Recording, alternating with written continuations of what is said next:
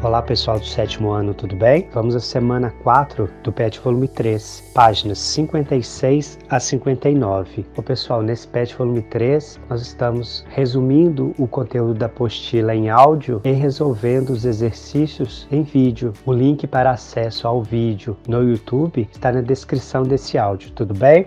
Tema da aula: populações tradicionais e território. Objetivo: conhecer a luta das populações tradicionais para manterem seu território e tradições. Pessoal, o tema da nossa aula então, populações tradicionais e território. Vamos procurar entender essas comunidades tradicionais e a relação delas com o território vamos perceber que a manutenção das comunidades tradicionais no Brasil tem uma relação direta com a sustentabilidade ambiental. Definindo então o que são comunidades tradicionais. As comunidades tradicionais são reconhecidas pelo Estado brasileiro como outras formas de organização social que devem ser preservadas. Ocupam ou usam territórios e recursos naturais como condição para sua reprodução cultural, social, religiosa, ancestral e econômica, utilizando conhecimentos transmitidos pela tradição. Então, pessoal, então essas comunidades tradicionais são outras formas de organização social quando falamos povos indígenas, quilombolas, comunidades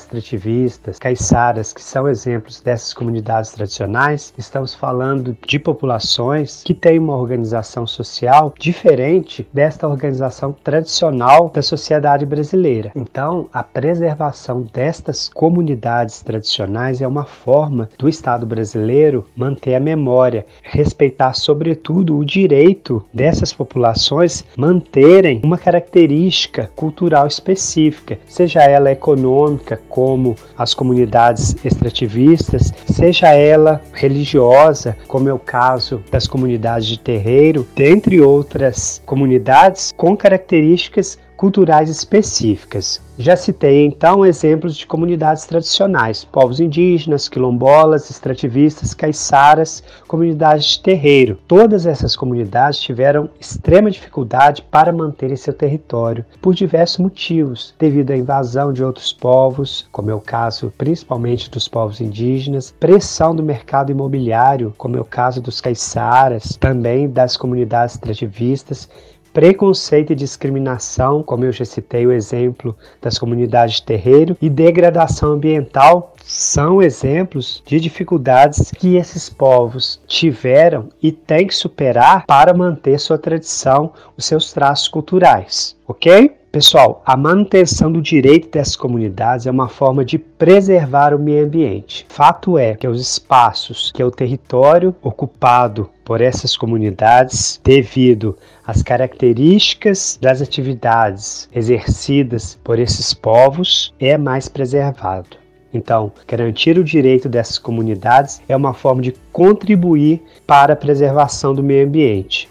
Como exemplo, citamos uma floresta sobre a posse de indígenas e outros povos tradicionais.